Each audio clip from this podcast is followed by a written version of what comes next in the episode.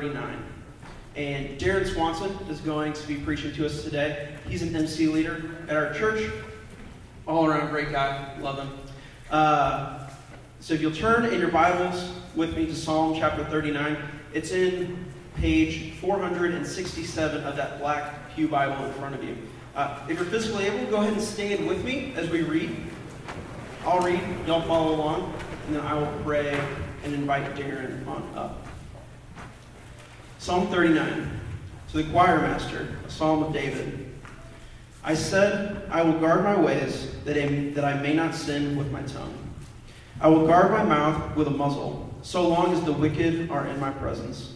I was mute and silent. I held my peace to no avail, and my distress grew worse. My heart became hot within me. As I mused, the fire burned. When I spoke with my tongue, O Lord, make me know my end, and what is the measure of my days. Let me know how fleeting I am. Behold, you have made my days a few handbreadths, and my lifetime is as nothing before you. Surely all mankind stands as a mere breath. Surely a man goes about as a shadow. Surely for nothing they are in turmoil. Man heaps up wealth and does not know who will gather. And now, O Lord, for what do I wait? My hope is in you. Deliver me from all my transgressions. Do not make me the scorn of the fool. I am mute. I do not open my mouth. For it is you who have done it. Remove your stroke from me. I am spent by the hostility of your hand. When you discipline a man with rebukes for sin, you consume like a moth what is dear to him. Surely all mankind is a mere breath. Hear my prayer, O Lord, and give ear to my cry. Hold not your peace at my tears, for I am a sojourner with you, a guest like all my fathers. Look away from me, that I may smile again, before I depart and am no more. Let's pray. Father, uh, thank you for this song. There are parts that sound difficult. Uh, there are parts that sound um, sad. But God, this is your word to us. Um, you have it here for our good. God, I pray for Darren as he comes up soon. Um, pray that you would give him strength, give him energy. Uh, I pray that you would already have been working by your Spirit through his study, through his writing. Uh, I pray now for our congregation uh, that we would be attentive, that we would um, just not be uh, distracted by uh, the things, all the things that we have on our plates. God, would you calm us? Would you calm our minds and our hearts? And then when we leave today, um, not just having heard a good sermon, um, but having been changed by your words and by your spirit. It's in Jesus' name that I pray. Amen.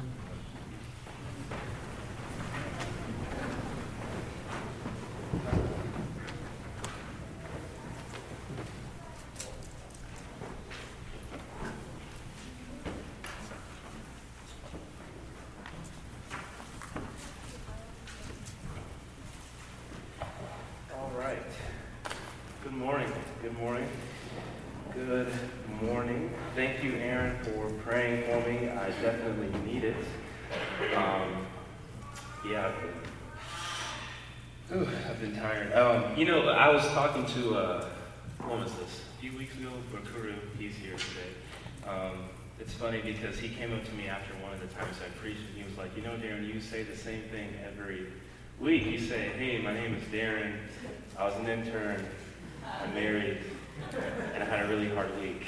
and you know, the thing is, not much has really changed. Um, I am still married. And I do have a daughter, which I forget to mention uh, quite a bit. Um, my wife is a nurse. I was an intern. So, anyways, um, I'm thankful for that. My wife Becca told me maybe I should uh, start off by saying an interesting fact about myself. I don't really have many. Um, I guess the one is that I, I uh, lived in Germany for a year growing up, so that's kind of interesting. But other than that, I don't really have much of an intro. I just kind of want to just jump right in. Um, so yeah, thank you, Aaron, for praying for me. Um, we're in Psalm 39, so if you have your Bibles, go ahead and keep that open. We're going to be in there. Uh, you should see the text um, actually behind me, um, up on the board back here. So um, we are confronted with a very heavy topic uh, this morning. There's no two ways um, about it. You know, I've asked this question before um, when preaching, and I want to ask it again, which is, why are you here? Why are you here this morning? C.S. Lewis once said that if you're ultimately looking for comfort in life, you'll end up miserable. But if you're ultimately looking for truth, you may end up actually being comforted. And I think he's right. Um, as we wrestle with God's Word, I want to keep Lewis's axiom, you might say, in mind because while I care about how we feel, I mostly care about that we know what's true, that we know what's at stake, that we know what life is about. As we look into Psalm 39, it is this collaborative effort between David and his choir master, Jeduthun, a really interesting name. Uh, this psalm seems to be written from the perspective of a more reflective, an older, a wiser David. It's multifaceted in nature. It's a lament. Um, it's a song, but it's also wisdom literature. The best way that I can think of describing this is that it's an autobiographical prayer of lament. An autobiographical prayer of lament.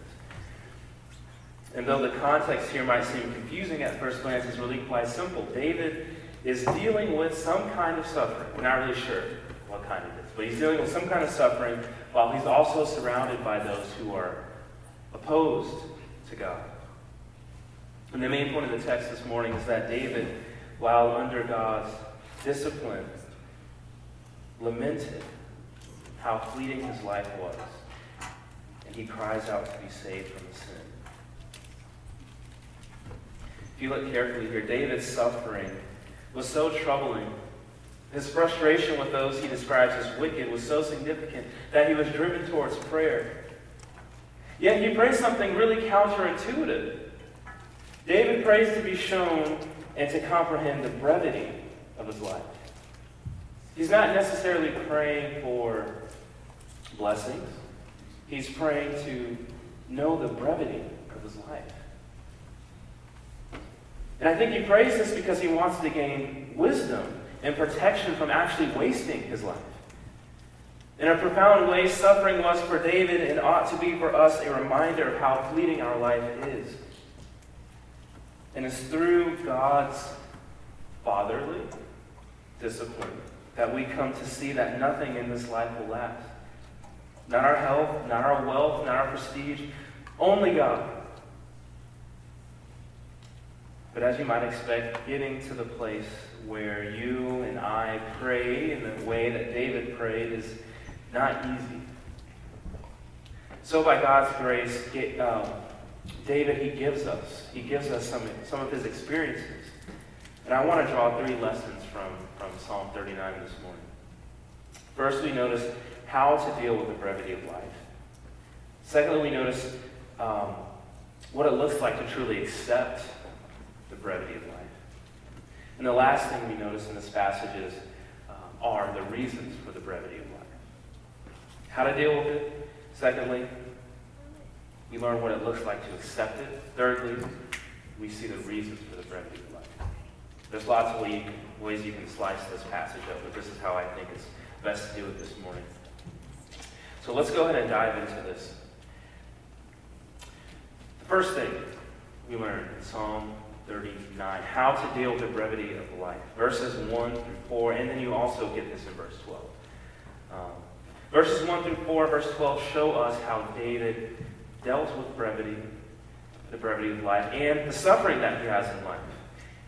We see here that he first watched his words, he watched his mouth, as you might say. And secondly, he goes to God in prayer. I'll read it for us here in verse 1. It says that I will guard my ways that I may not sin with my tongue. I will guard my mouth with a muzzle so long as the wicked are in my presence. And then we see David's appeal to God at the start of verse 4 when David calls out to the Lord, saying, Oh Lord, make me know my end and what is the measure of my days. Commentators note that David was surrounded by unbelievers who were prospering while he suffered. David is frustrated by this fact. Because it seems like those who followed God suffered so much while those who were ungodly prosper. If you're anything like me, it is incredibly easy to get jealous and frustrated when we go so long living for God, obeying God, following God, and then we just suffer most of our lives. Die soon, unexpectedly. It's very tempting in those moments to vent, to complain, to get bitter.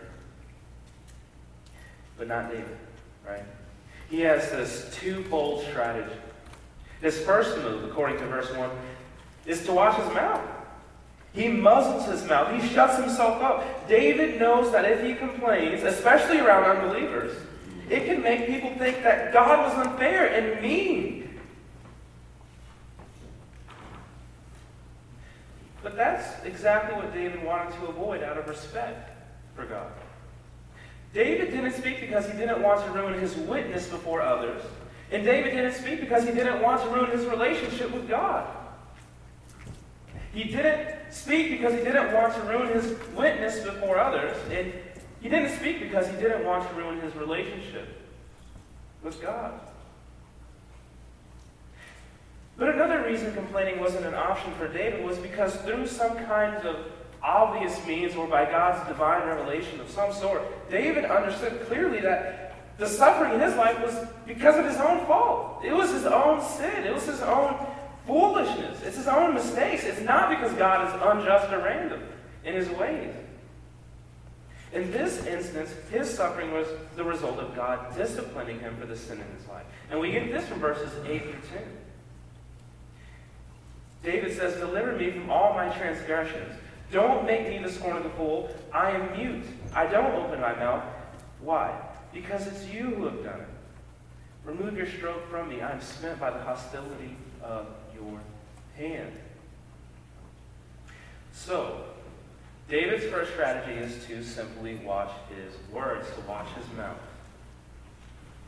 But the other way he deals with the suffering and the brevity of his life is by prayer. This is seen in verses 2 through 3, and also the verse, the first part of verse 12. Um, there is something profoundly biblical about prayer and meditation, right? Sitting in silence before God. But that can only last for so long. You see, David says that his, his heart, his passions, his, his, his, his entire being became hot within him. Have you ever felt so frustrated and confused with God that your heart became hot? I've, I've been there before. David's emotions get a hold of him, but he, in his wisdom, he goes upwards to God in prayer. And so when he's confronted with the brevity of life and his own suffering, his own sin, he, he deals with it by watching his words. But then he goes to God in prayer. Right? That, that's his strategy. He watches his mouth, then he goes to God in prayer. And, you know, before I move on to this, I, I, I want to spend just a moment saying something and making this hopefully as clear as, as possible. But this is very different than the way we act. Right? In the name of, of authenticity, we share our struggles with random people on the internet, on Facebook, right? Some of us put more prayers and scripture verses on Facebook and Instagram than we do in our own prayer journal. Right? Like, like Facebook is not meant to be a prayer journal. You should go to God first. when you struggle. In the name of being an open book, we have conversations with and confide in coworkers who don't know Jesus, and we act surprised when we get bad counsel. Brothers and sisters, there's nothing wrong. There's nothing wrong with being honest with people, right? But every doubt and misconception someone has about Christianity has, has come from somewhere. And the truth is that how you wrestle with sin and doubt has a profound impact on how other people see God. So you have to keep this in mind. Don't go outward with your complaints first. Go upward with God in communion with Him. Now, before I move on, there are two sides to every coin, right? Because some people are the opposite of an uh, open book. They're a closed book, right? Meaning they don't tell anybody about nothing, right? We go to MC for a year, or two years, and nobody knows your story, nobody knows your background, and it's not because nobody has asked, it's because you don't tell nobody anything. So keep in mind that this prayer is a communal lament. It's a communal song. David, no doubt, is going to go to his brothers and talk about what he's dealing with. They're singing this song before the congregation, right? There are two sides to every coin. So, this applies to you, then it applies to you. If what I just said about needing to be an open book applies to you, then that applies to you. Okay? Keep that in mind. But let me move on real quick here. We see here that there's a certain kind of doubt and spiritual struggle so deep and intense that you have to go to God first. This is what David is doing, right? This is how he deals with his suffering. But the second thing I want us to see this morning is how David comes to accept the brevity of life. This is related to the first point, no doubt. But there's a nuance here, and this is where I want to spend most of my time on the second point here. Accepting the brevity of life. This is found in verses 4 through 6, and then it's, it's, it's touched on a little bit in verse 11. Here's where we come to the heart of David's prayer. In these verses, we see David praying, right? And then he receives from God insight about the human condition. When confronted with suffering, David doesn't want to deny the reality of life. No, he, he wants to know and comprehend reality. He asks to know the nature of life in verse 4. And then by verse 5, he's getting an answer. And he's given an answer that is all too obvious, but all too ignored. Our lives are fleeting. Your life is fleeting. My life is fleeting. Our lives are a few short handbreadths, a shadow. For God, our lives are as nothing. Look with me at verses 4 through 6. David says, O Lord, make me know my end. What is the measure of my days? Let me know how fleeting I am. Behold, you've made my days a few handbreadths, and my lifetime is as nothing before you. Surely all mankind stands as a mere breath, Selah. Surely a man goes about as a shadow. Surely for nothing they are in turmoil. Man heaps up wealth and doesn't know who will gather. David is trying to use every word he can think of to illustrate the fact that everyone will very shortly die and pass away. Whether you're a Christian or not, this is one of the most obvious facts of life. It's not a matter of if, but when. These verses remind us that life is short and frail. It seems like yesterday I just met my best friend, Benga. I've known him longer than anybody in this room. Um, yeah, it was eight years ago. Um, it seems like it was only two years ago that Becca and I got married. And earlier this month, we celebrated six years of marriage. On the one hand, yeah, yeah. And you know, on the one hand, I can hardly remember, not remember knowing her, right? Um, well, on the other hand, I can still remember the first time we went out, a walk on the MKT trail. Um, you know, it's the, the other day I met the Larsons, right? Hadley, I, I used to look down at him. Now he looks down at me.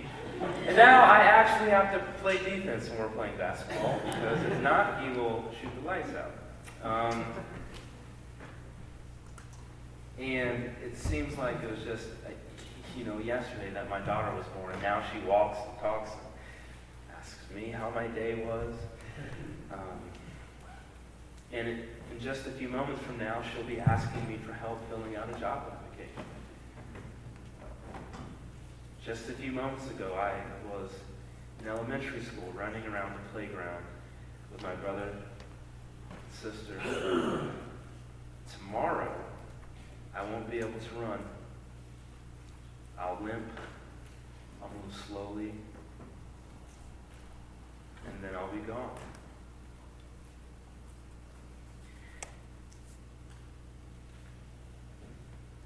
Every one of us in here will die.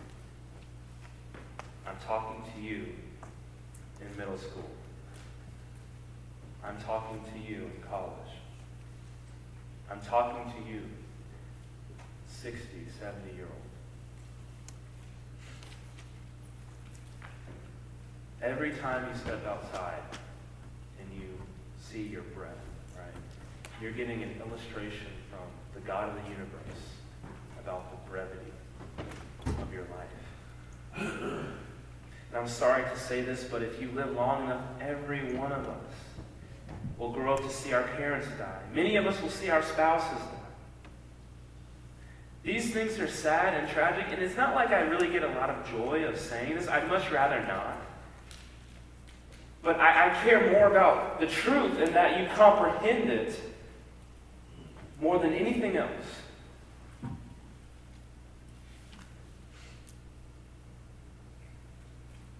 But it's not just that life is short, according to the psalmist, but achievement in life is pointless. We see this in verse 6. This is what David means when he says that for nothing we're in turmoil and we heap up wealth and we don't know who will gather it, right? If the first bit was too much to handle, this certainly is. The fact of the matter is that apart from God, our lives have no meaning. And certainly they have no objective value. And as a quick aside, this is particularly problematic for those who think they don't need God to have meaning. But the fact is that you can't get meaning within an atheistic worldview.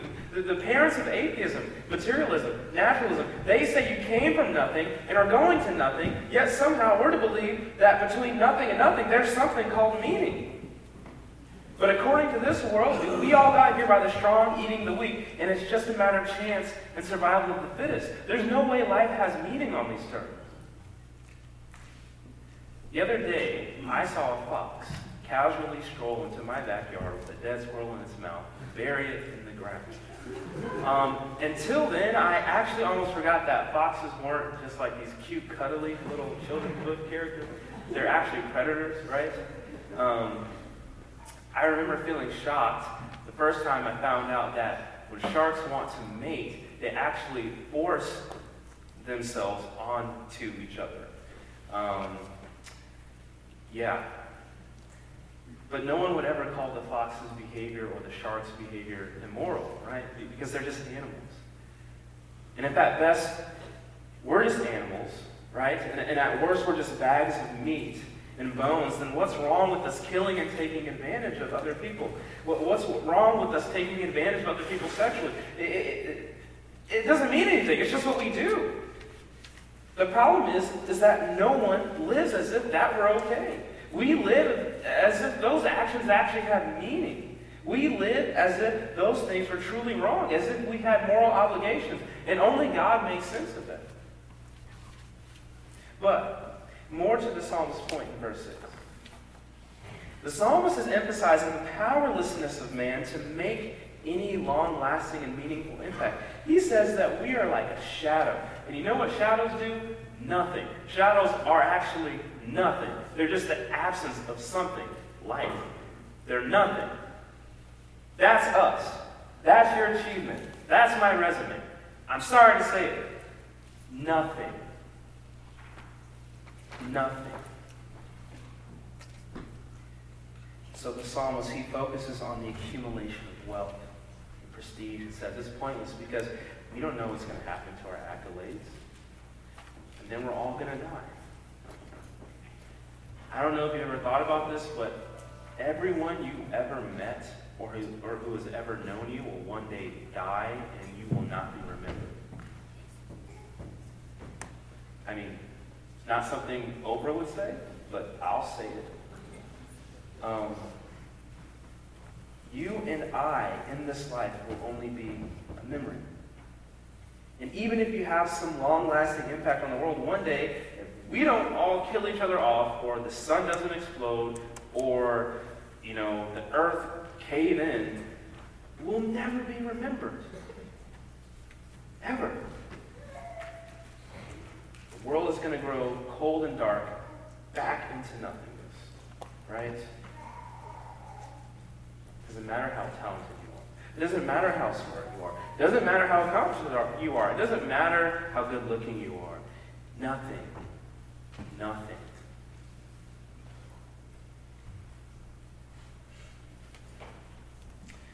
Yet there's a myriad of ways we all try to deal with this, right? And really there's two I just want to touch on for a moment here. And, and really most of them are unhealthy. A lot of them are actually self-destructive. Um, one way we can deal with this is by thrill seeking, right? We just go on lavish vacations. Some people spend a whole lot of money. Some people jump from spouse to spouse. Some people, most of us really, just try to live life with as few um, inconveniences as possible, right? And, and the paradox or the irony in that is that, like, that doesn't make anybody happy, right? Um, life has no meaning. Therefore, I'm going to, in this life, find as much happiness and joy as I can because I'm going to lose it all. That's one approach, right? And, and, and, it doesn't it doesn't work. I've never met anybody who's truly happy who does that. Another way that we try to deal with this fact is just despair. And maybe this is the most self-destructive at all. Some people just totally give up. Um, or you just go through life incredibly bitter, right? Um, never smile, never tell jokes.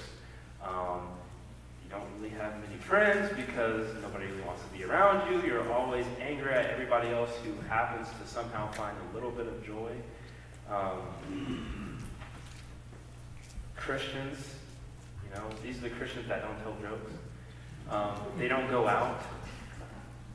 That kind of thing. And even though these approaches are kind of different, they all produce something similar.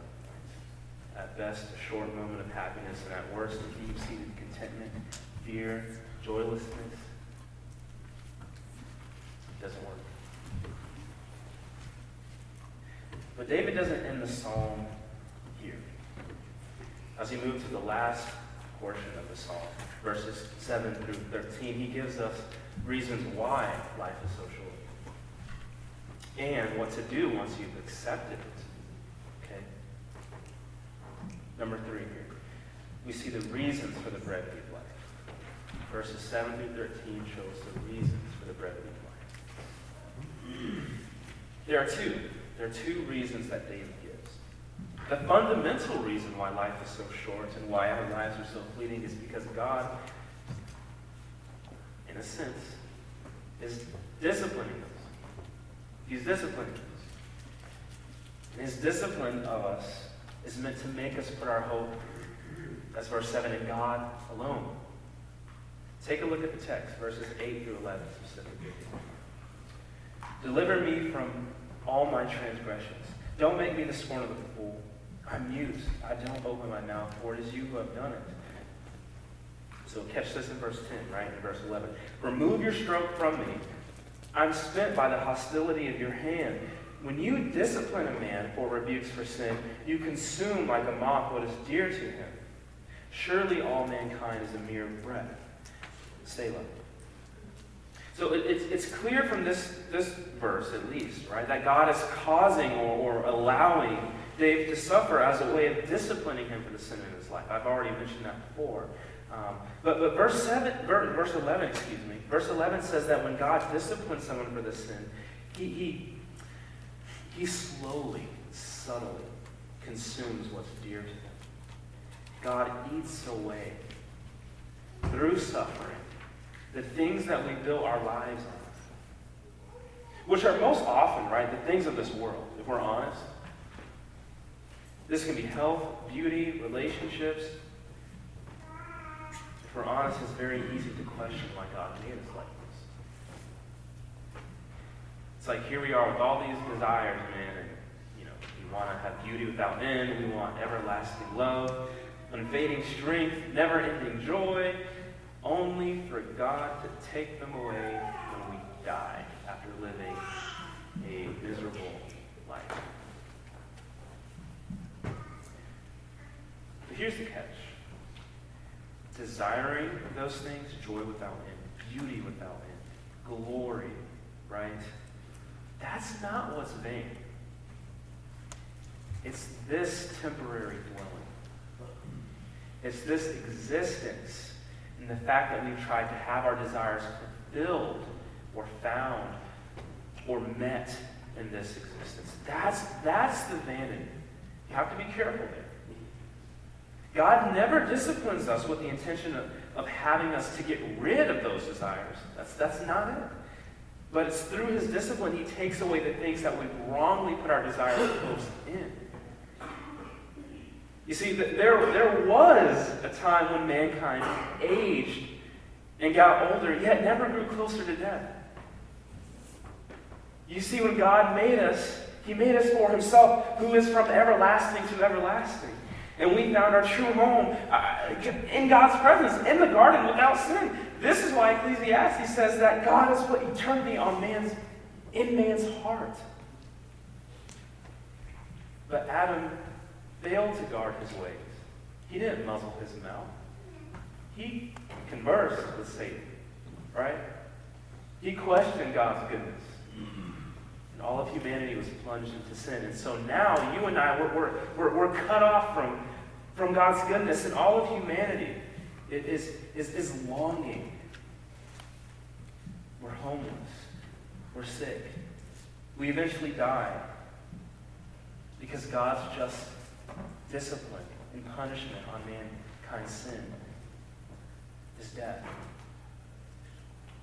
And now our sin causes us to live in foolish ways. You know what? We boast about tomorrow. We waste our own time. We waste our own lives. We waste other people's lives. And that's the fundamental reason why life is so short. And why we suffer. It's because we're under a curse. But God is specifically for those of us who are believers. He's, he's trying discipline us so that we see what and where our hopes are. But secondly, God disciplines us with the intention that we, just like David in verses 7 and 12, that we cry out to him, that we, that we put our hope in him, most of us, unlike David, cringe. We cringe. We complain about God's discipline. But David can't do that. At least not in any sinful kind of way because he recognizes what he deserves. And you know what? He wants more than anything to be delivered from his sin and put back into God's presence. That's what he's longing for. And here's the interesting thing about how this psalm ends. David's plea ends in a cliffhanger. Look, look at the scripture before you. Just take a glance at it. Ends in a cliffhanger. There's no hint that God answers him in the psalm. Despite how mo- emotional, how expressive, how heartfelt David is in prayer and lament, there's no, there's no hint at that. David knows God's there and wants to trust him, but because of the sin, he feels like he doesn't have the sort of intimate, familial relationship that he needs. David knows he's with God, but he doesn't feel like it. He feels more like a sojourner. He feels more like a guest rather than a son. The psalm ends with him begging God to look away from him and take away the discipline so that he could have joy and life. Have you ever felt this way in prayer? I submit to you this morning, if you haven't, then you haven't been on your knees long enough. Have you ever called out to God and felt like He heard you, but He didn't listen to you? Have you ever cried out to God but felt like He just, just kind of let you cry? Has God ever disciplined you so badly that it made you feel like your life was over? Maybe you're here this morning and you've lost work because you've done some really stupid things. Maybe you're here and you destroy your marriage and, and, and it feels like God is done with you. Maybe you're here and you feel that God has stripped everything from you because you keep going back to addiction, to drugs, to sin. Maybe you're here and at the end of the day it just feels like the lesson and the discipline that God is trying to show you is just too much. It's too heavy. Brothers and sisters, I'm here to tell you that there is good news. There's good news. The good news is that there is a greater David who sympathizes with our weakness. There's a greater David who was in the presence of the wicked and kept his mouth shut. Even though he suffered he became the scorn of the fool. I'm here to tell you that there's a greater David who was born in this world but unstained by the things of it. I'm here to tell you that there's a greater David who was disciplined by God, not because he had sin, but because he was dealing with our sin, saving sinners. There's a greater David who was forsaken by God so that we would become children of God. There's a greater David who stepped down from eternity put on flesh and immortality to bring us to eternity. The news is that there is Jesus, that there is Jesus. And it's this Jesus who says, if you give him your short, your short, temporary, fleeting life, he's going to give you eternity. That is awesome that he says, look, you got about 70, 75 years, right? Maybe. But if you just give me that, I'll give you eternity. You'll never die. You'll live forever. Just give me that fleeting short life of yours. That's the good news. And you know what? He just doesn't die for us. He redeems your life. He redeems your time. So that way, every moment of your life is infused with divine meaning and significance. None of it's pointless. None of it's pointless. None of it has to be wasted. And it's this Jesus who says, though you die, you won't perish, but you'll live forever. It's this Jesus who died, but was raised so that we too would be raised from the grave because of Christ, we're God's children, and He hears. He listens to our prayers. And you know what? Because of Jesus, we can be confident that God's discipline uh, of us is actually measured. I don't know if you knew this, but believers never, ever suffer in direct proportion to our sin. Not only because if we did, we would have died a long time ago. But also because if we did, Jesus' death and resurrection would be pointless. And it's because of Christ that we can accept the brevity of life and put our hope in God alone because He has never, He won't ever leave us. He won't ever forsake us. This is good news. What have we seen so far as I get ready to sort of wrap up here. We've seen how to deal with the brevity of life. Go to God in prayer. We've seen what it means to accept the brevity of life. And thirdly, we've seen the reasons for the brevity of life, namely so that so that we learn to put our hope in, in God alone, right?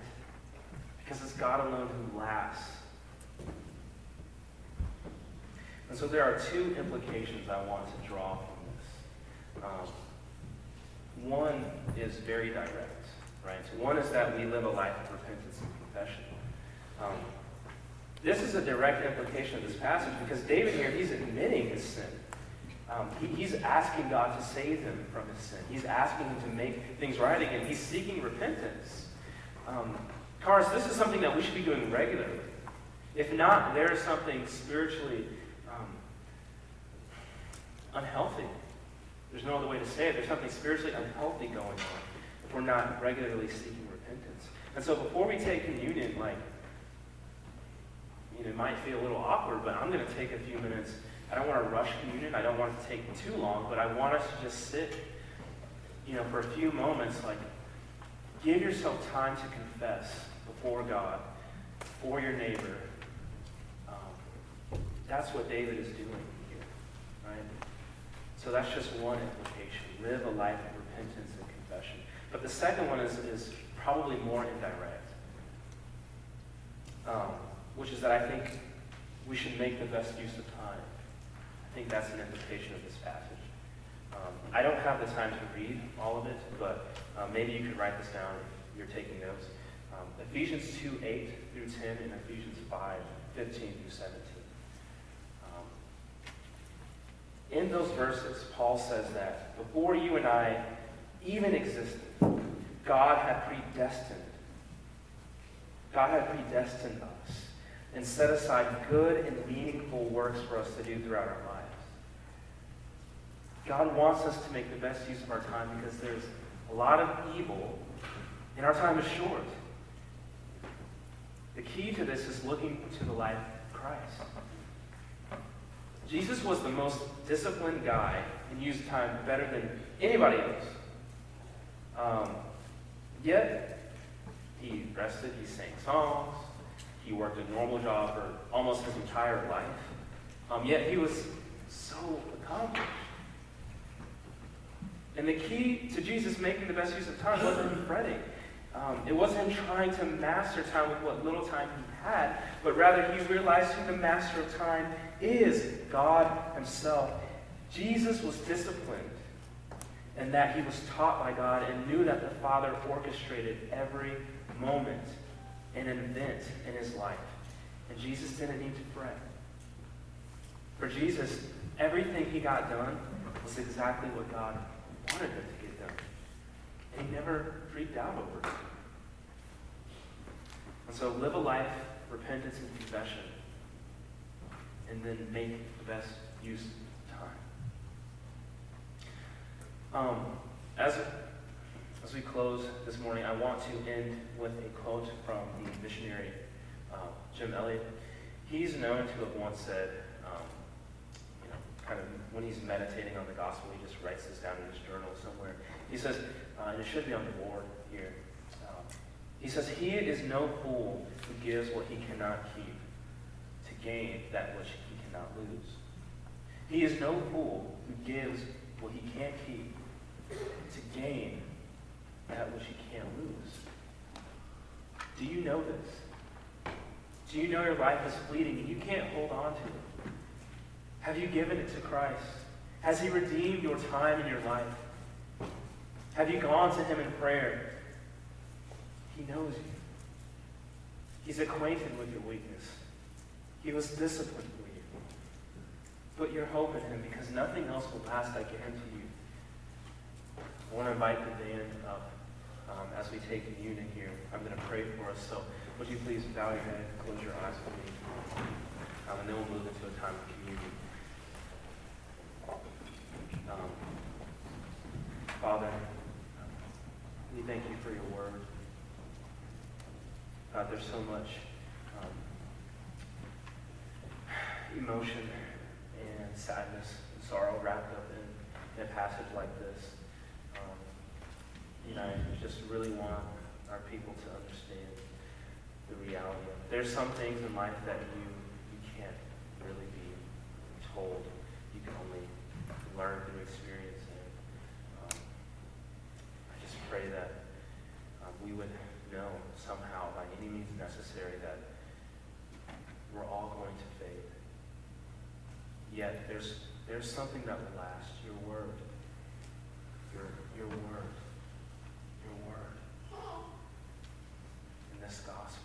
Jesus, we thank you for dying for us and bringing us back to God and giving us eternity, which we so desperately cling on to and desire. Um, would you help us to go away this morning um, having wrestled with this fact? Would we have a keen awareness of God's discipline um, for us, towards us in life, knowing that He's a Father uh, and He is drawing us back to Himself, wanting us to repent. Um, this is not easy, God, but by your Spirit,